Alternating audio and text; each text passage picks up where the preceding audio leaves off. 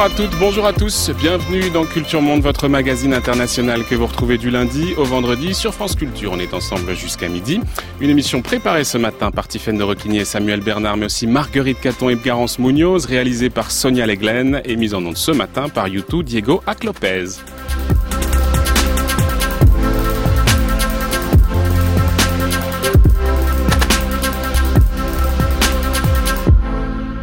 Comme chaque vendredi, on vous propose une table ronde sur un sujet d'actualité internationale avec nos partenaires du monde. Bonjour Marc Semo.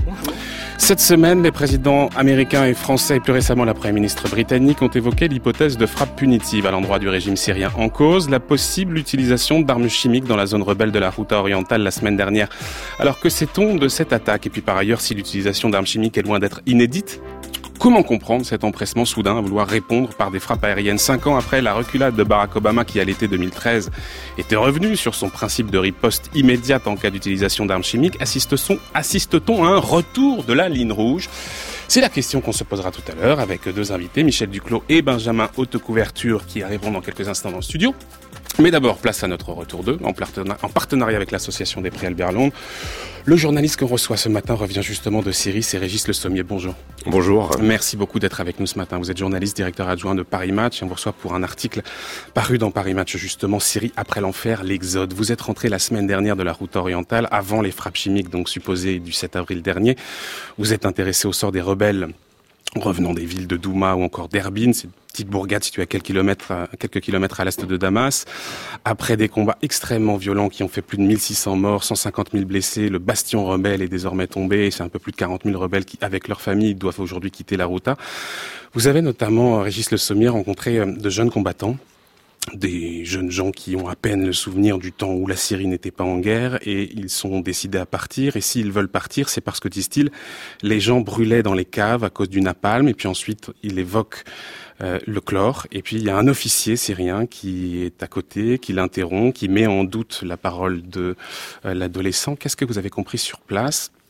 Du napalm, est-ce qu'il a été utilisé? Du chlore, est-ce que ça peut être une possibilité aussi. Est-ce que ça vous semble plausible que des armes chimiques aient été effectivement utilisées à la Routa, sachant que, là encore, je précise que vous êtes revenu avant les supposées frappes chimiques de samedi dernier? Oui, tout à fait.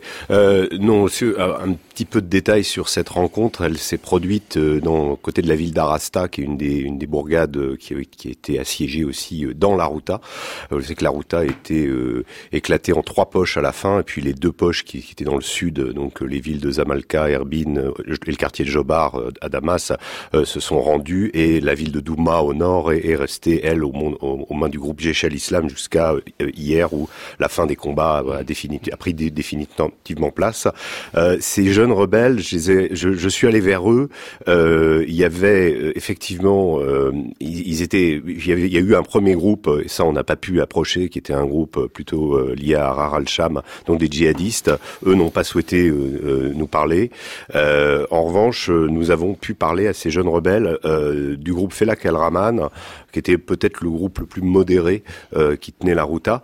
Euh, ce qui était assez surréaliste dans cette guerre de, qui, qui faut le rappeler aux auditeurs, dure depuis sept ans, euh, c'est que tout à coup, euh, dans un espèce de, de, une espèce de bulle, on semblait être dans, où euh, des ennemis de, de, deux heures auparavant, c'est-à-dire des gens qui se seraient tirés dessus, se sont mis à se parler.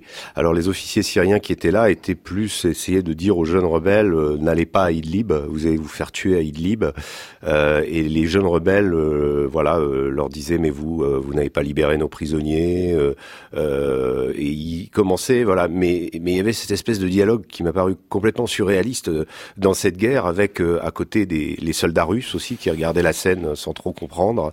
On, on, va revenir et notamment effectivement c'est important de, de, de, revenir un peu sur ce paysage parce qu'il y a effectivement différents groupes dans mhm. cette dans cette poche là. Mais je repose ma première question est-ce qu'il vous semble plausible que des armes chimiques aient été utilisées? Il me semble plausible, oui. Euh, le, le, le, vous savez, dans le conflit syrien, euh, si vous, vous prenez un, même même des groupes comme Jaish al-Islam ont été suspectés d'avoir utilisé eux-mêmes du chlore, notamment dans un incident qui s'est produit en avril 2016 contre les Kurdes du quartier tchèque Maksoud à, à Alep.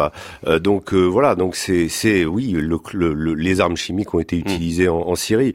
Maintenant sur la question de ce jeune rebelle qui dit j'ai vu j'ai les gens ont été napalmés, l'officier syrien est venu lui dire ah bon t'es vraiment sûr que c'est du napalm etc. Donc il y a eu une espèce d'engagement comme ça, euh, mm, mm. de, de, de, dialogue autour des armes chimiques il y avait pas voilà euh, je, peux pas dire oui euh, je, je bien sûr, bien ce témoignage là euh, me donne la, preuve absolument certaine. Euh, voilà simplement je rapporte ces propos comme je, je rapporte aussi ce que j'ai pu voir. C'est par, par exemple la, la, dynamique assez incroyable mise en place par les Russes pour ces évacuations. C'est-à-dire que dans, dans, chaque bus vous ils sont absolument partout. Ils sont absolument partout. Mmh. c'est pour ça d'ailleurs que moi mon, ma conclusion sur sur l'épisode de Douma c'est que les Russes étant absolument partout étant euh, dans les opérations militaires à proprement parler aussi, euh, comme dans les négociations, puisque c'est eux qui ont mis en place ce fameux comité de réconciliation entre parties adverses, et euh, ils, mettent, ils font une paix forcée. Euh, depuis euh, septembre 2015. Ils ont, évidemment, ils participent du, de la reconquête du territoire par le gouvernement, mais ils essaient d'imposer la paix aux rebelles en leur tapant dessus et mm, ensuite mm. en négociant. Mais, Donc, euh, ce que je veux dire, c'est que tout ce travail fait par les Russes, qui parfois est très exaspérant, même vis-à-vis de la partie gouvernementale, ça j'ai pu le, le, remarquer, l'intransigeance du gouvernement. Parfois, les Russes, les Russes sont très fâchés mm, par rapport à ça. Donc, l'usage du chimique, in fine, je ne peux pas imaginer, je, je n'en tire aucune conclusion, mais je ne peux pas imaginer que les Russes n'étaient pas au courant. Voilà, c'est là où je voulais en venir. C'est-à-dire que compte tenu de leur présence extrêmement prégnante sur la zone, il n'est pas envisageable qu'ils n'aient pas été au courant de ce voilà, type de frappe. Mais moi, ce que je, je, reste très modeste dans ce que je dis parce que euh, je suis, je ne fais pas de spéculation, je n'ai pas de certitude, contrairement à certains de mes confrères euh, qui affirment comme ça depuis Paris euh, derrière leur ordinateur que euh, il y a eu usage ou euh, il y a eu quelqu'un ou le gouvernement l'a utilisé. Ce que je veux dire, c'est que c'est contre-productif par rapport à l'action des Russes et les trésors et le, le travail de d'imagination de, qu'ils essayent de faire pour obtenir une sorte d'homogénéisation de la zone gouvernementale en Syrie. Vous avez absolument raison d'être d'être prudent. L'Organisation internationale contre les armes chimiques est attendue dans les prochaines heures. Est-ce que vous avez le sentiment qu'aujourd'hui, compte tenu du contexte que vous avez approché au plus près, est-ce qu'ils vont pouvoir sereinement enquêter? Bah, Écoutez, euh, a priori, il n'y a plus de combat. Euh, si du chlore a, été utilisé dans une zone très précise, puisqu'on visiblement on, a déterminé euh, l'immeuble et puis la, la, la, façon dont euh, le missile portant du chlore euh, aurait pénétré dans cet immeuble et aurait ensuite contaminé la zone. Je pense que cette zone, elle est euh, cartographiée.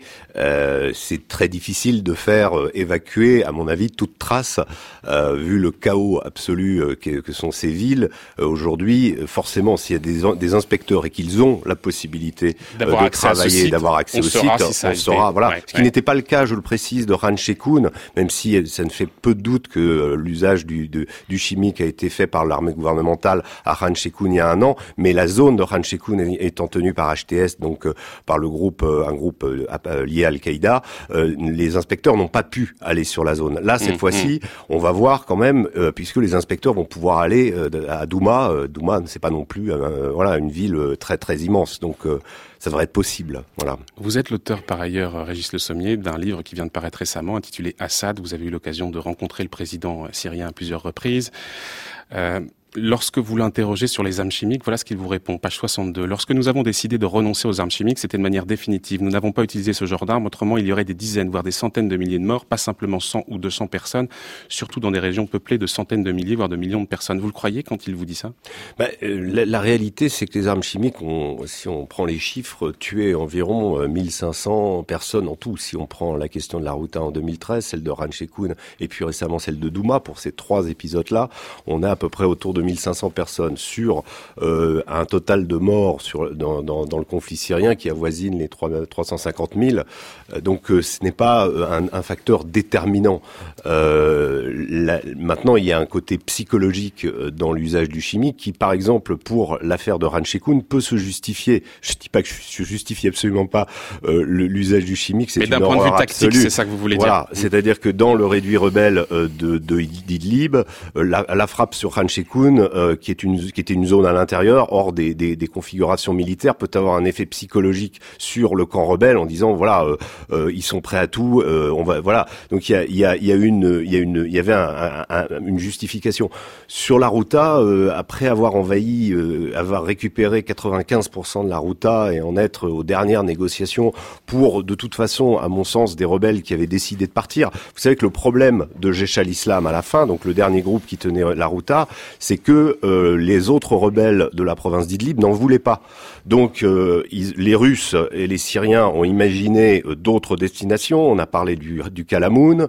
Là, les Libanais ont poussé des cris en disant on, a dégagé Al-Qaïda du, du, Kalamoun et l'État islamique il y a un an à grand grande renfort d'opération. On va pas se reprendre des rebelles. Les gens des zones de les chrétiens de Sednaya ou de Maloula non plus ne voulaient pas les voir. vous aviez la, la zone de Dera au sud aussi a été envisagée. Et puis finalement, en faisant pression encore une fois sur les, les, Turcs, parce que tout ça se fait en fait entre une, pression euh, exercée par les Russes sur les Turcs et de dialogue entre ces deux partenaires, puisque les Turcs ont l'ascendant sur les groupes rebelles. Donc finalement, il a été décidé que les combattants iraient au nord, pas dans la zone d'Idlib, mais dans la zone de Jarablouz, où ils vont hmm. être employés probablement euh, comme supplétifs de l'armée turque, hélas, pour aller taper les, les Kurdes, nos amis les Kurdes. Donc euh, voilà, voilà à quoi vont servir les rebelles de la Ruta. On reviendra dans quelques instants évidemment sur cette question des armes chimiques puisque c'est le sujet de notre table ronde tout à l'heure. Nos deux invités, Michel Duclos et Benjamin Haute Couverture, sont arrivés. Je les salue. Bonjour, messieurs.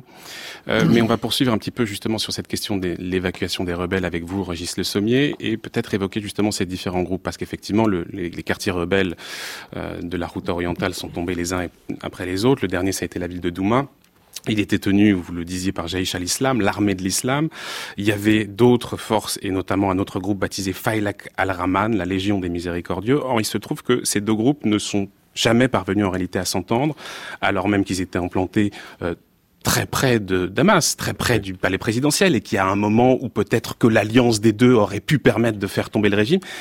Est-ce que vous pouvez nous dire présenter peut-être en quelques mots ces deux groupes et nous expliquer ce qui fait que finalement cette alliance n'a pas pu être possible.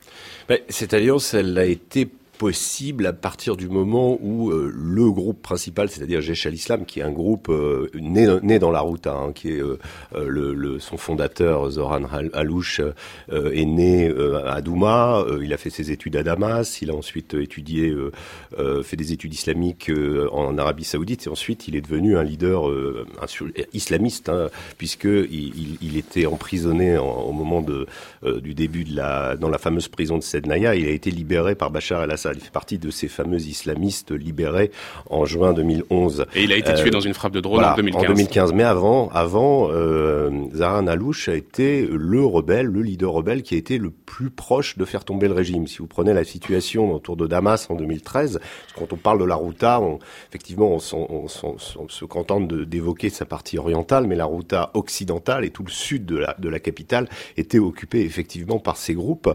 Euh, ces groupes tenaient en étau euh, véritablement la capitale et ont été vraiment à, deux doigts euh, de faire tomber le régime. En 2015, euh, Alouche avait fait d'ailleurs une parade restée célèbre dans les mémoires, militaire, quasiment un défilé de chars avec des types qui défilaient, au, qui marchaient au pas euh, à 10 kilomètres du, palais de Bachar el-Assad. Donc mm. il a été, il a fait vraiment trembler le régime.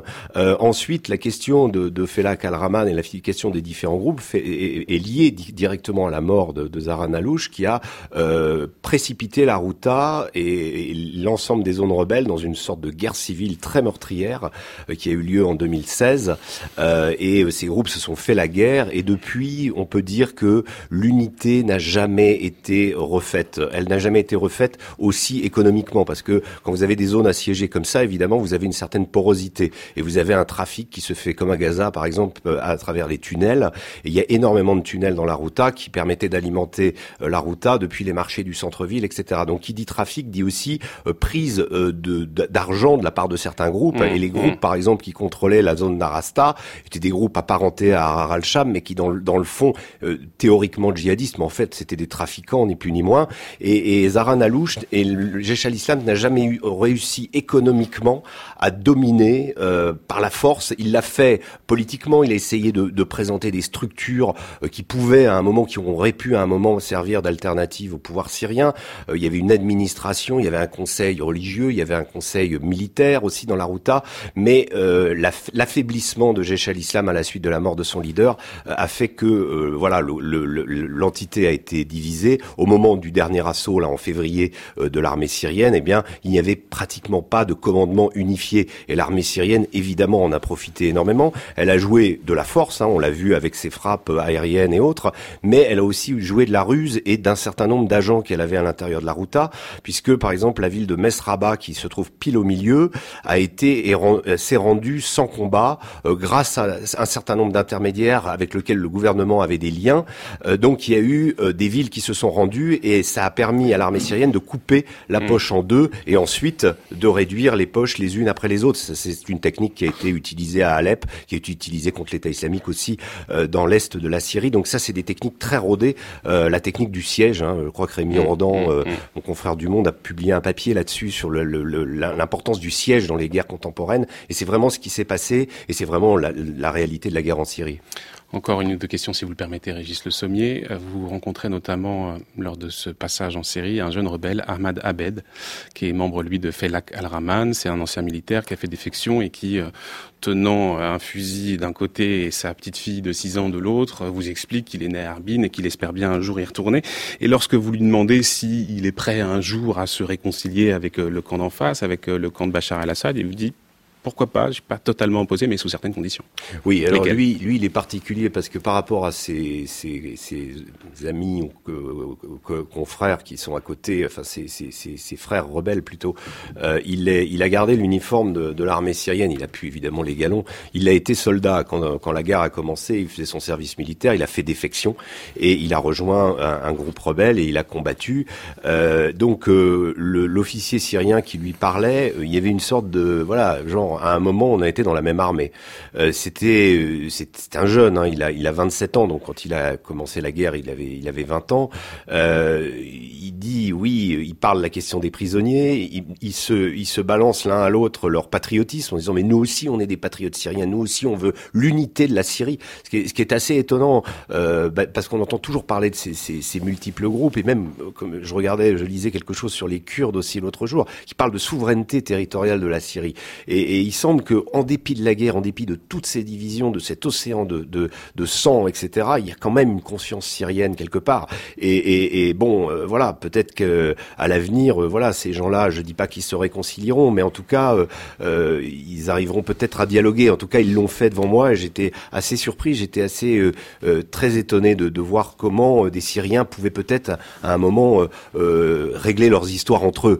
je pense que dans cette guerre, malheureusement, on a a amené beaucoup d'armes, on a amené beaucoup de financement. Euh, euh, al-Islam, je l'ai pas précisé par exemple, mais c'est un groupe qui a été euh, financé à coût de millions de dollars par l'Arabie Saoudite. Euh, voilà, donc on sait, nous, euh, avec nos alliés, immiscer vraiment dans ce conflit. les Russes l'ont fait évidemment, les Iraniens aussi, tout le monde l'a fait, un peu à la manière de la guerre d'Espagne de 1936. mais voilà, peut-être que c'est l'espoir d'un retour, voilà, possible. J'ai aussi observé aussi ce genre de discussion avec des rebelles dans, euh, qui avaient rendu les armes. Mais là, c'est plus compliqué. Quand vous rendez les armes, vous avez moins, votre parole, elle est pas libre. Vous adoptez des stratégies de survie parce que vous êtes vaincu. Et, et là, ces rebelles-là n'étaient pas vaincus. Voilà. Le dialogue n'est pas mort. Voilà, peut-être une note d'espoir sur laquelle nous allons finir. Merci beaucoup, Régis Le Sommier, d'être passé dans nos studios. Je rappelle que vous êtes journaliste et directeur adjoint de Paris Match. Vous avez publié donc cet article dont on a parlé ce matin, Syrie après l'enfer, l'Exode. Et j'indique également pour nos auditeurs que vous venez de publier aux éditions La Martinière, Assad. Merci beaucoup, Régis Le Sommier. Merci.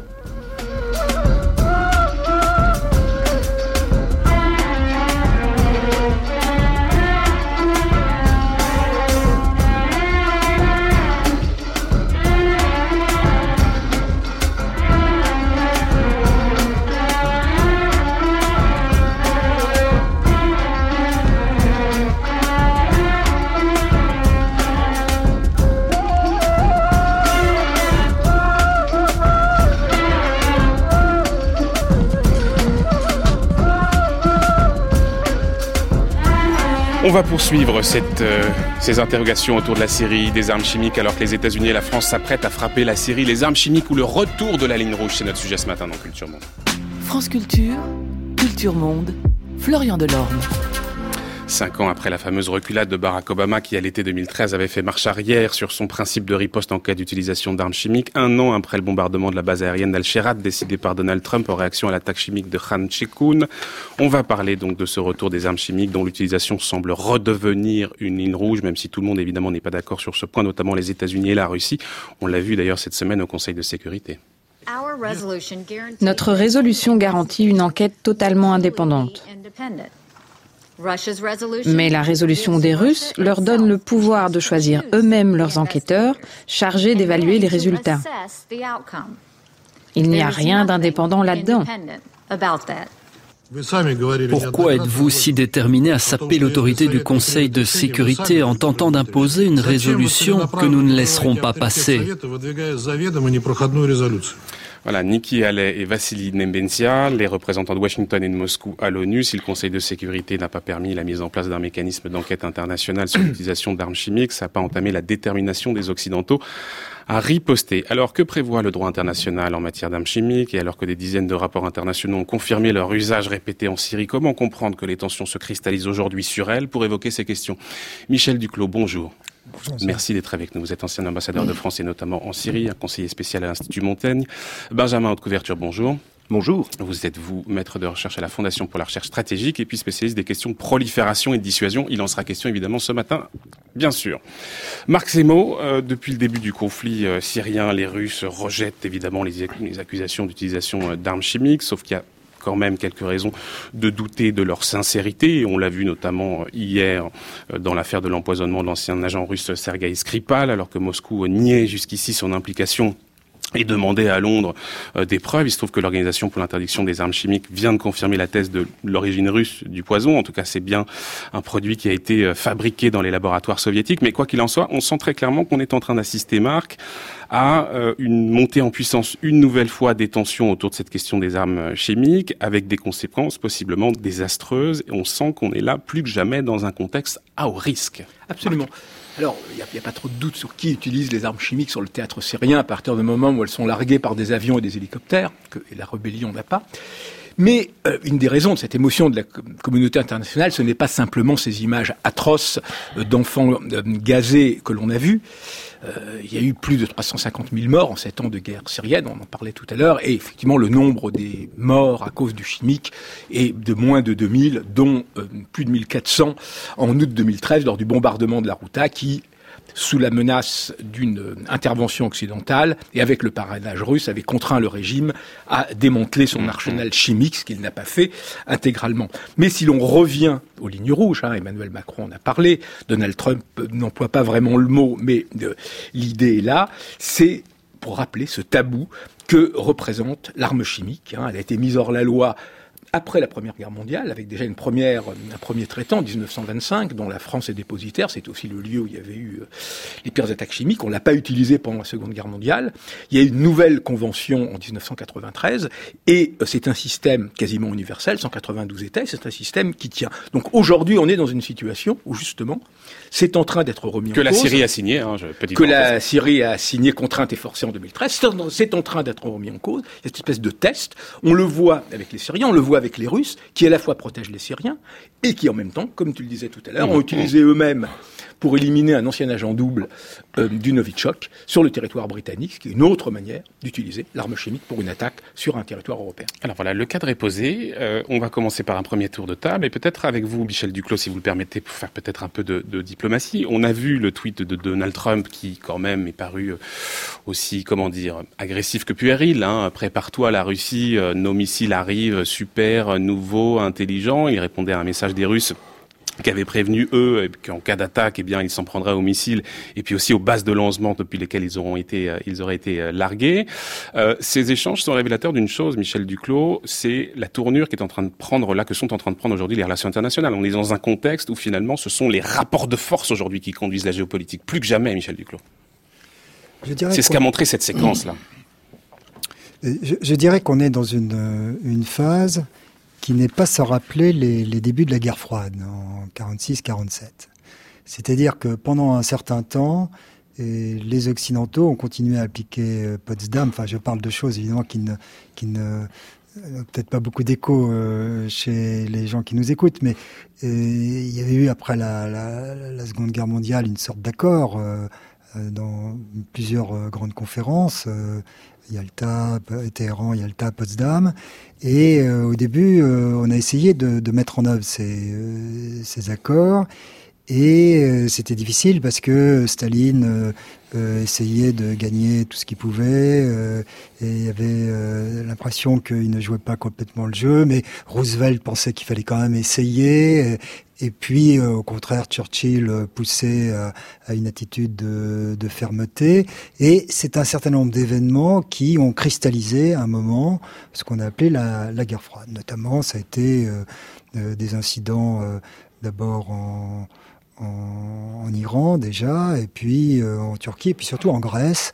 Et c'est sur le cas grec que là, finalement, les Occidentaux ont dit bah, trop c'est trop, et maintenant il faut qu'on résiste. Et, là, vous pensez que les choses pourraient se cristalliser autour de cette question des armes chimiques? Alors là, bah, il y a aussi l'affaire Skripal, mais on a l'impression que des choses qui étaient acceptées par euh, les Américains et leurs alliés européens euh, de façon presque routinière au cours des années précédentes, maintenant mmh. sont jugées inacceptables. Benjamin Haute Couverture, euh, c'est vrai que ces armes chimiques, on l'a dit, je le disais tout à l'heure en, introduction, en fait, on, sait qu'elles ont déjà été utilisées à, plusieurs reprises dans le conflit syrien. Euh, pourquoi est-ce que, à ce moment-là, aujourd'hui, elles cristallisent à ce point les tensions? Benjamin de Couverture. Si vous le voulez bien, je vais d'abord commencer par continuer la mise en perspective que, que, que l'ambassadeur Duclos vient de faire. De la même manière, je pense que l'ensemble de l'architecture internationale de sécurité, échafaudée patiemment depuis la fin des années 60, est en train peu à peu, depuis le début de cette décennie, pas le début de notre siècle, le début de cette décennie, d'être érodée, grignotée à la marge par un certain nombre d'États qui sont en train de tester les limites de ceux qui se doivent d'être les gardiens de ce droit international de la sécurité. Aujourd'hui, c'est la Convention sur les armes chimiques, qui, on l'a dit, est quasiment universelle, alors qu'elle est attaquée de toutes parts. On y reviendra, je, pense, dans, quelques instants. Par ailleurs, le traité sur la non-prolifération des armes nucléaires, on le sait, est attaqué très violemment depuis janvier 2003 par la décision unilatérale de retrait totalement illicite, euh, illégale de euh, la Corée du Nord. Par ailleurs, les Russes ont euh, attaqué et sont sortis ou violent des grands traités d'arms control bilatéral de, euh, de la fin de la guerre froide, que sont le traité FCE sur les forces conventionnelles en Europe ou que qu'est le traité sur les forces nucléaires intermédiaires. vous êtes en train de nous expliquer que l'équilibre qu'on avait réussi à mettre en place sur la dissuasion autour de la dissuasion nucléaire va lui aussi s'effriter? Ce que je suis en train de constater, et pour reprendre encore et, apporter un complément à ce que vous disiez, c'est que dans le plan de la sécurité internationale, du droit international de la sécurité, échafaudé depuis les années 60, et en particulier à la fin de la guerre froide, nous sommes en train de voir toutes ces normes s'éroder, y compris, en effet, l'armes contrôle bilatéral stratégique. Mmh. Bien. Et donc, c'est dans, moi je fais cette lecture-là, si vous voulez, c'est dans ce contexte que je vois en particulier la Convention d'interdiction des armes chimiques, qui est une convention d'interdiction, pas seulement de désarmement ou de non-prolifération, qui est quasiment universelle, être attaquée de plus en plus par un certain nombre d'États. Il y a, je ne parle pas de la Corée du Nord, puisque la Corée du Nord n'est pas partie, il y a la Syrie, bien entendu, il y a possiblement la Russie, mais on ne le sait pas encore, il y a à l'évidence la Syrie, et il y a possiblement aussi, cas dont on ne parle jamais, le Soudan, qui dans le hmm. cadre de la guerre du Darfour a possiblement utilisé de manière assez massive et très documentée par Amnesty International euh, l'arme chimique, et le cas n'est toujours pas traité par l'OISC à la haie. Bref, ce traité est attaqué de toutes parts et c'est le symptôme d'une sécurité internationale très normée depuis 40 ans qui est attaqué là. Et donc là, moi, je vois effectivement euh, cette mise en perspective qui nous oblige à prendre du recul et en même temps à nous concentrer sur cette attaque contre le droit international dans la route orientale, ici, qui est le symptôme d'une déconstruction mondiale, d'un échafaudage patient, euh, assez assez fortiche, je dirais, mais qui en réalité est en train de montrer qu'il est très fragile. Voilà le paradoxe. Et là, on a une convention contre les armes chimiques quasiment universelle, et en même temps, on assiste à un retour en force de l'utilisation des armes chimiques. Marc Semo. Ah oui, le risque, si ce système s'effrite, c'est celui de la loi du plus fort, où chaque État euh, jouera ses propres cartes, et avec en plus une situation internationale où il n'y a plus, entre guillemets, de shérif. C'est-à-dire, des États-Unis en retrait. On arrive à une espèce de monde obétien euh, euh de, de, de, où, où, tout État est un loup pour un autre État, pour paraphraser Hobbes. Michel Duclos Oui, c'est un peu le paradoxe de la situation, parce que vous dites la loi du plus fort, mais euh, la Russie n'est pas le plus fort. Dans, si, si on regarde les chiffres, euh, c'est la loi du plus fort en termes de volonté, plus qu'en termes de capacité. Et d'où l'enjeu de du débat actuel. Il ne s'agit pas de battre les Russes, il ne s'agit pas de, faire une démonstration de force, il s'agit de montrer que l'espèce de faiblesse dont euh, euh, Obama avait fait preuve, euh, euh n'est-ce pas, lorsque les, les, Russes sont intervenus en, en Syrie, le mot d'ordre du côté occidental, ça a été ce qu'on appelle la déconfiction, c'est-à-dire les gêner les moins possible, faire en sorte qu'il n'y ait pas d'incident entre eux et nous. Mais Pour des gens qui ont été élevés à l'époque de la guerre froide, ça paraît incroyable. Mais Michel Duclos, quand Benjamin et... Autocouverture nous dit aujourd'hui le système de sécuritaire international est en train de s'effriter, il est attaqué de toutes parts, est-ce que vous vous dites il faut absolument les défendre et donc il faut aller frapper et rétablir le tabou. Et rétablir justement la ligne rouge pour protéger justement ce système Ou est-ce que, vous, est que vous dites attention parce qu'on ne sait pas exactement quelles pourraient être les conséquences Michel Duclos. Alors, moi, moi, je crois qu'il faut réagir. Euh, mais Donc frapper. Je crois qu'il faut frapper, mais je m'empresse d'ajouter, il faut frapper avec une stratégie. C'est-à-dire que ce qui est absurde, c'est ce qui s'est passé il y a un an lorsque les Américains avaient envoyé 50 Tomahawk. Si vous faites une frappe et qu'après vous pensez à autre chose, vous continuez à ne plus vous occuper du, sujet, alors là, évidemment, ce qui s'est passé, c'est que l'effet d'il y a un an euh, n'a pas été complètement nul, puisque pendant quelques mois, euh, le régime a cessé d'avoir recours euh, aux armes chimiques. Mais au bout de quelques temps, euh, il a vu que Trump euh, s'occupait d'autre chose, qu'il souhaitait fondamentalement se désengager de Syrie, et donc le régime a recommencé à tester petit à petit euh, la réaction des Occidentaux. D'accord, donc vous pensez qu'il faut penser au jour d'après? Voilà, il faut penser au, jour d'après. Alors c'est quoi le jour d'après?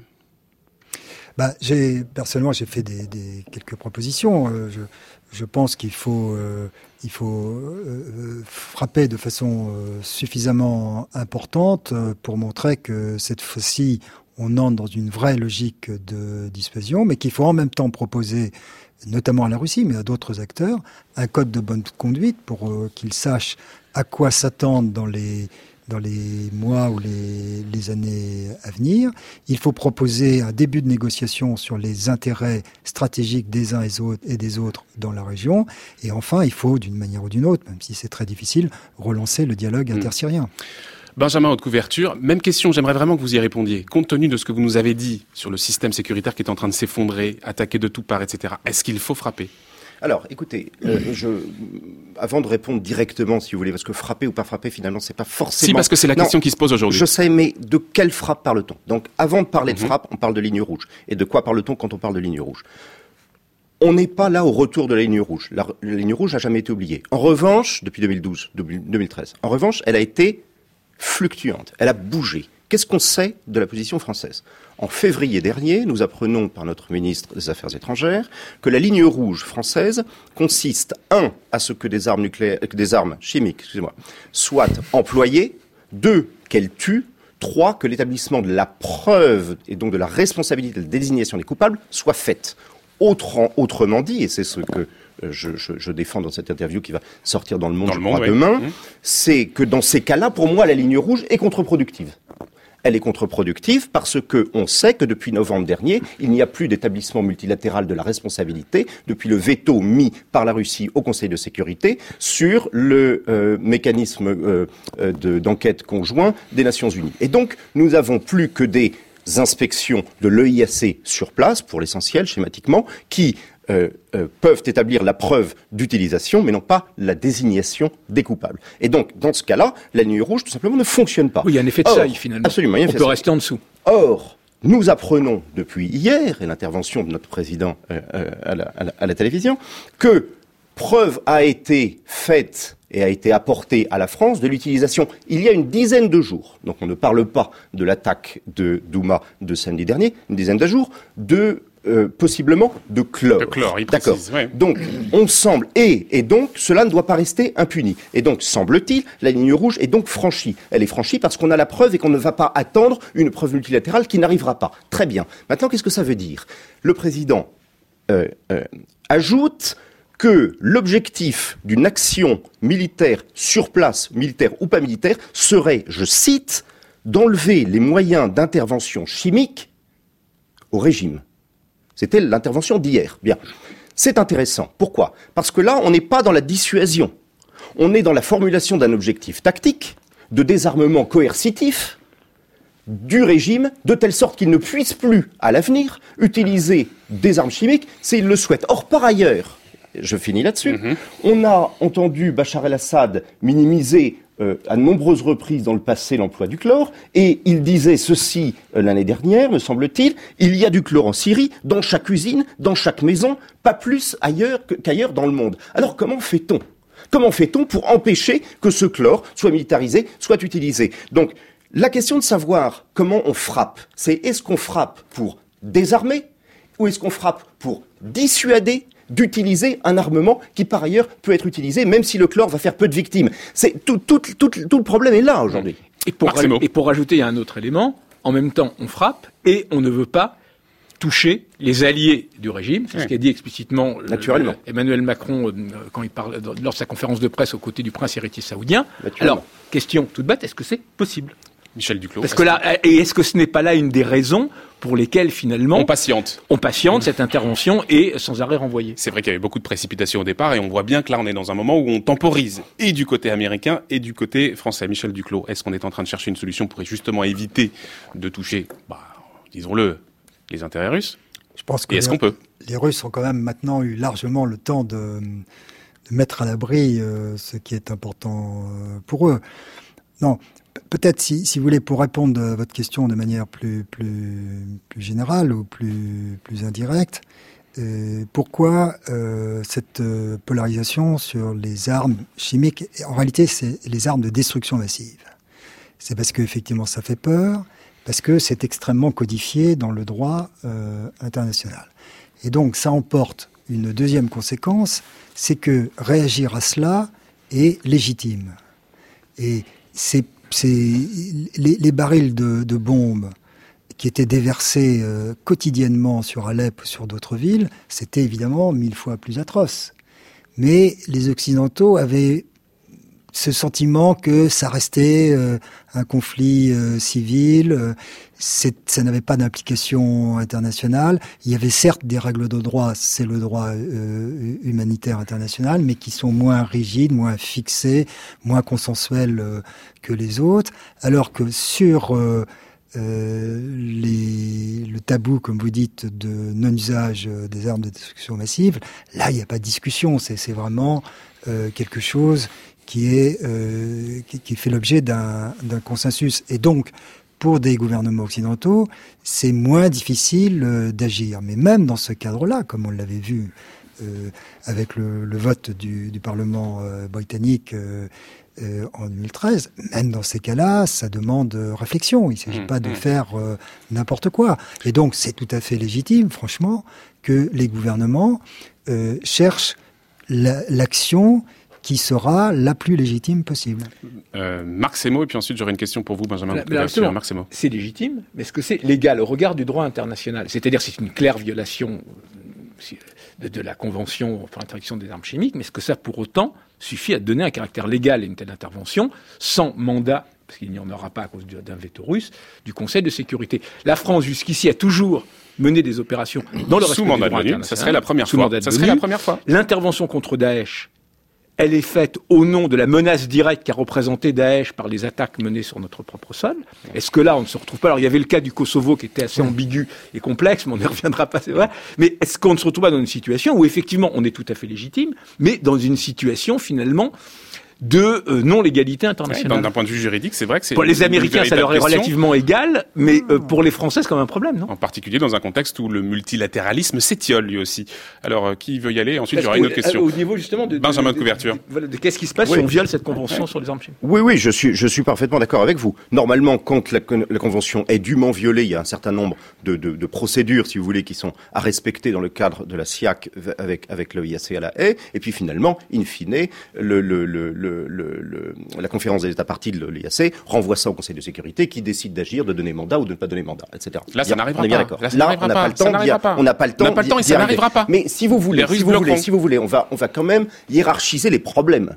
Le problème aujourd'hui, c'est précisément l'impuissance du droit international. Si en face de cette impuissance, on dit ah, mais attendez, on ne peut pas agir parce qu'à l'ONU on n'aura jamais de mandat parce que les Russes nous empêchent. Eh ben c'est pas grave, on va pas agir. Là, on est franchement dans la déconfiture et la déconstruction totale de ce qui a été construit depuis 1945. Donc, à mon avis, dans la hiérarchie des problèmes, celui-ci vient un petit peu en dessous, si vous voulez bien. Que ce soit inédit pour la France, certes, que en, en, d'abord le dimensionnement de l'action militaire n'a pas été fait. Hein, on ne sait pas de, avec quoi euh, travaille le président en ce moment avec avec son état-major et avec avec l'état-major des armées. Donc on ne sait pas ce qui va finalement arriver. Moi, je note enfin, vous conviendrez quand même que c'est quand même un peu problématique d'agir au nom de la défense du droit international mais et ça de dépend le faire de quelle hors de action son on cadre. parle. Mais même. ça dépend de quelle action on parle. Et puis il y a un droit, non, non, non. Il y a un La- droit international humanitaire. Naturellement, et depuis existe. janvier 92, je vous rappelle que le Conseil de sécurité a fait de la, des questions de prolifération et des armes de destruction massive une menace à la paix et à la sécurité, ce qui renforce largement la légitimité Mhm, d'un État mhm. comme la France, membre du Conseil de sécurité, à agir en cas de, de contravention, naturellement.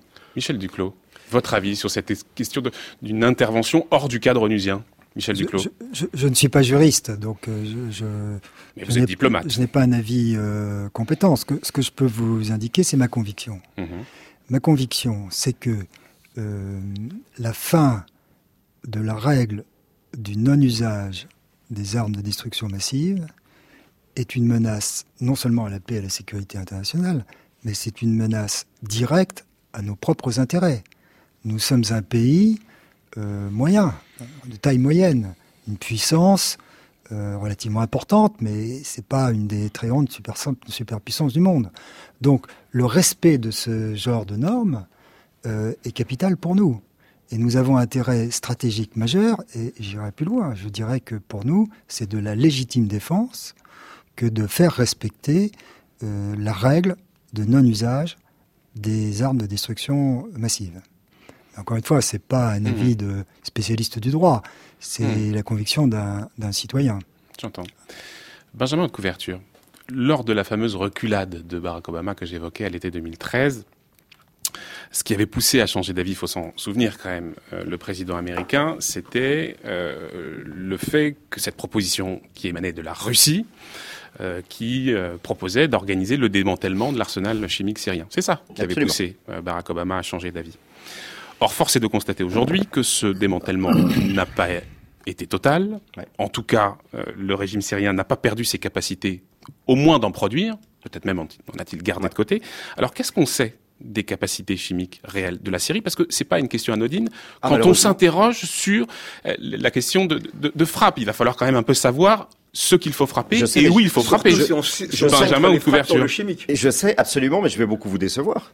Je vais beaucoup vous décevoir parce que ce qui a été démantelé, ce qui a été et ce qui a été euh, euh, déclaré par le régime de Bachar el-Assad euh, en 2013 et qui est normalement 100% démantelé depuis janvier 2016.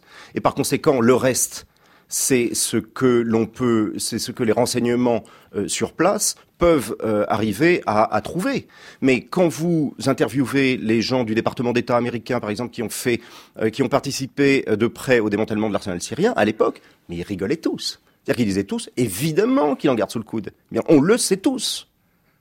Mais on- on le- sait au point de savoir où, on- sait où, quel lieu Qu'est-ce qu'il y a Où Dans quelle quantité Et où frapper Alors là, moi, je ne suis incapable de vous répondre tout simplement parce que c'est en source non, ouverte. Et si c'était, et si je le savais, je le dirais pas. Donc je peux pas vous répondre. Mais Je on ne sait, pas mais on sait, on sait où frapper. Je ne sais, je ne sais pas où sont tactiquement Non, mais pas les vous. cibles. Pas Non, vous, mais mais les services concernés savent. je le, je le souhaite, mais j'en doute. Si Michel. Duclos, Daudeline, il, Mais non, mais j'en doute moi-même, j'en doute oui, énormément. Comment comment c'est possible d'arriver à toucher la totalité de l'arsenal avec des frappes chirurgicales en quelques jours, avec un renseignement qui serait parfaitement adéquat à 100% Très honnêtement, j'en doute. Surtout si une partie a été mise à l'abri sur les- dans les bases russes. à, Michel à Duclos. l'évidence, ou dans, ou, dans, ou dans des bases clandestines, euh, Oui, je, en je pense que plus, on attend, euh, plus le régime planque euh, son, son matériel, plus. Et, mais je, je reconnais aussi, dans le même temps, hein, c'est c'est un peu contradictoire que euh, si on prend notre temps, c'est parce qu'on veut être sûr précisément d'identifier très précisément les endroits où se trouvent les stocks. Mais entre les deux, on a intérêt à bien calculer.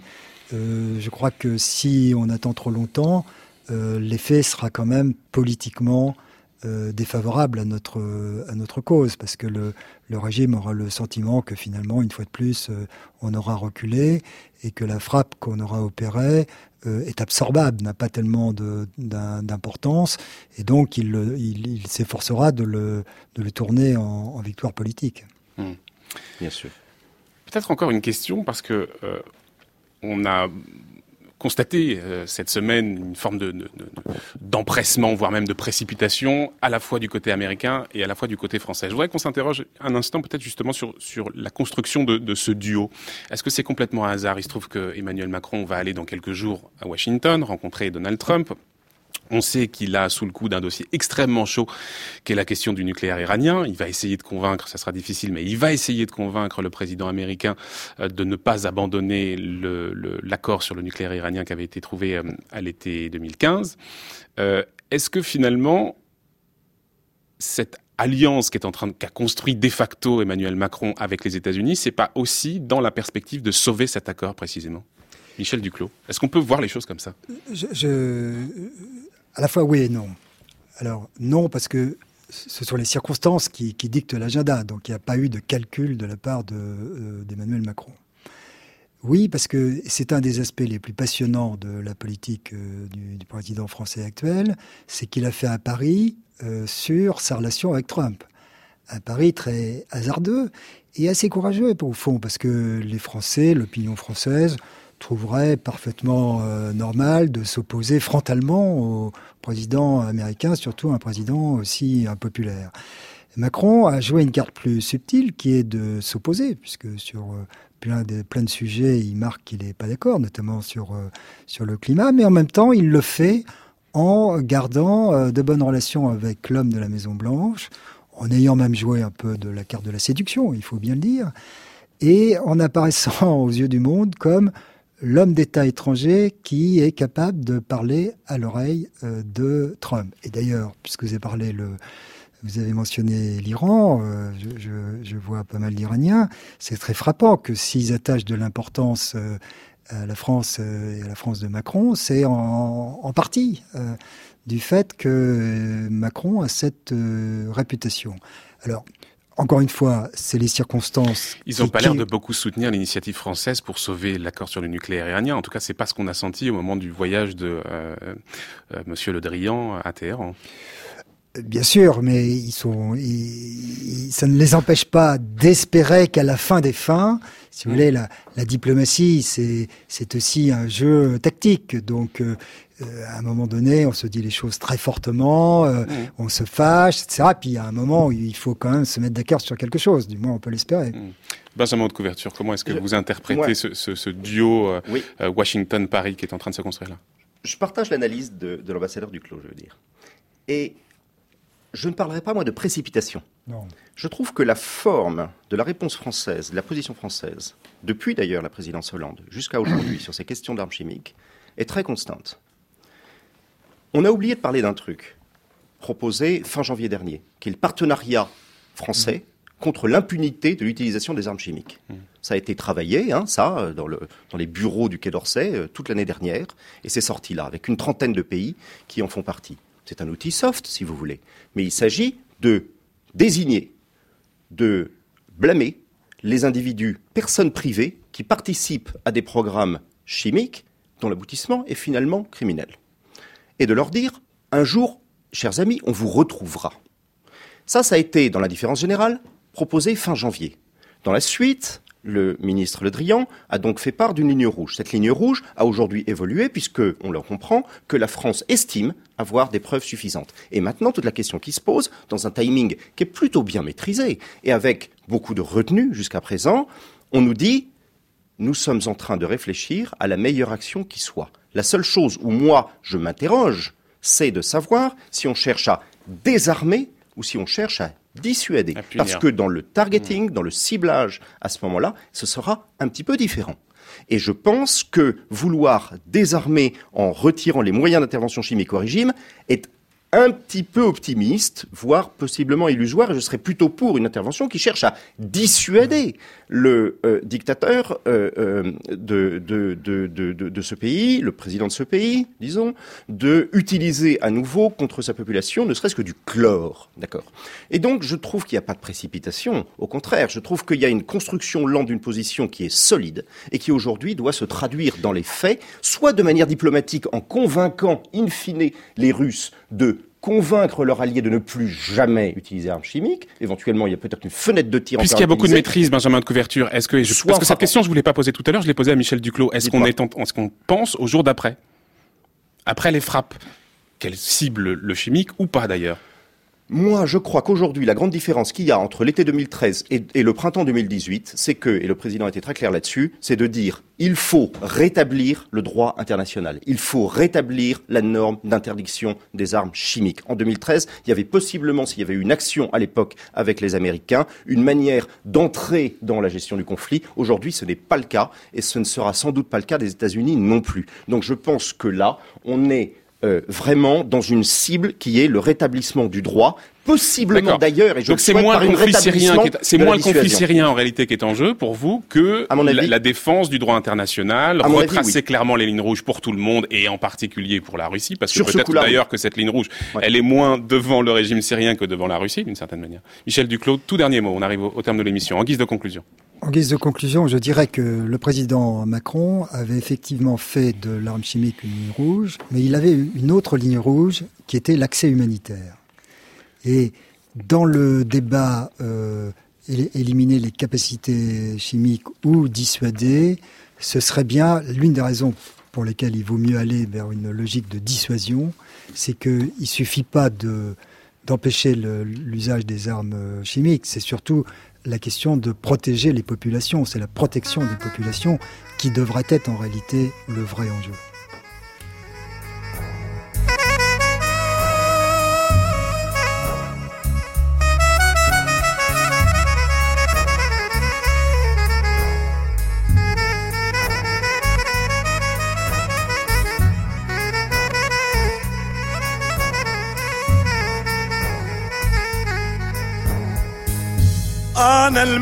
المليت ادور وطن.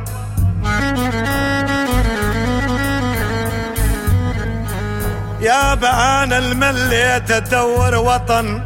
واسأل على المحبين يا يابا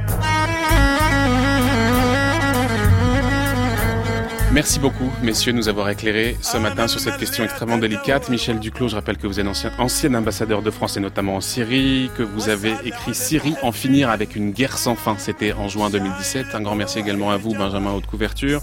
Vous êtes maître de recherche à la Fondation pour la recherche stratégique et il y aura un article à paraître dans Le Monde. Vous confirmez, Marc Semo, ça sera demain, ça sera ça Ma collègue Nathalie Guibert sur tous ces enjeux. Et merci évidemment justement à nos partenaires du Monde comme chaque vendredi.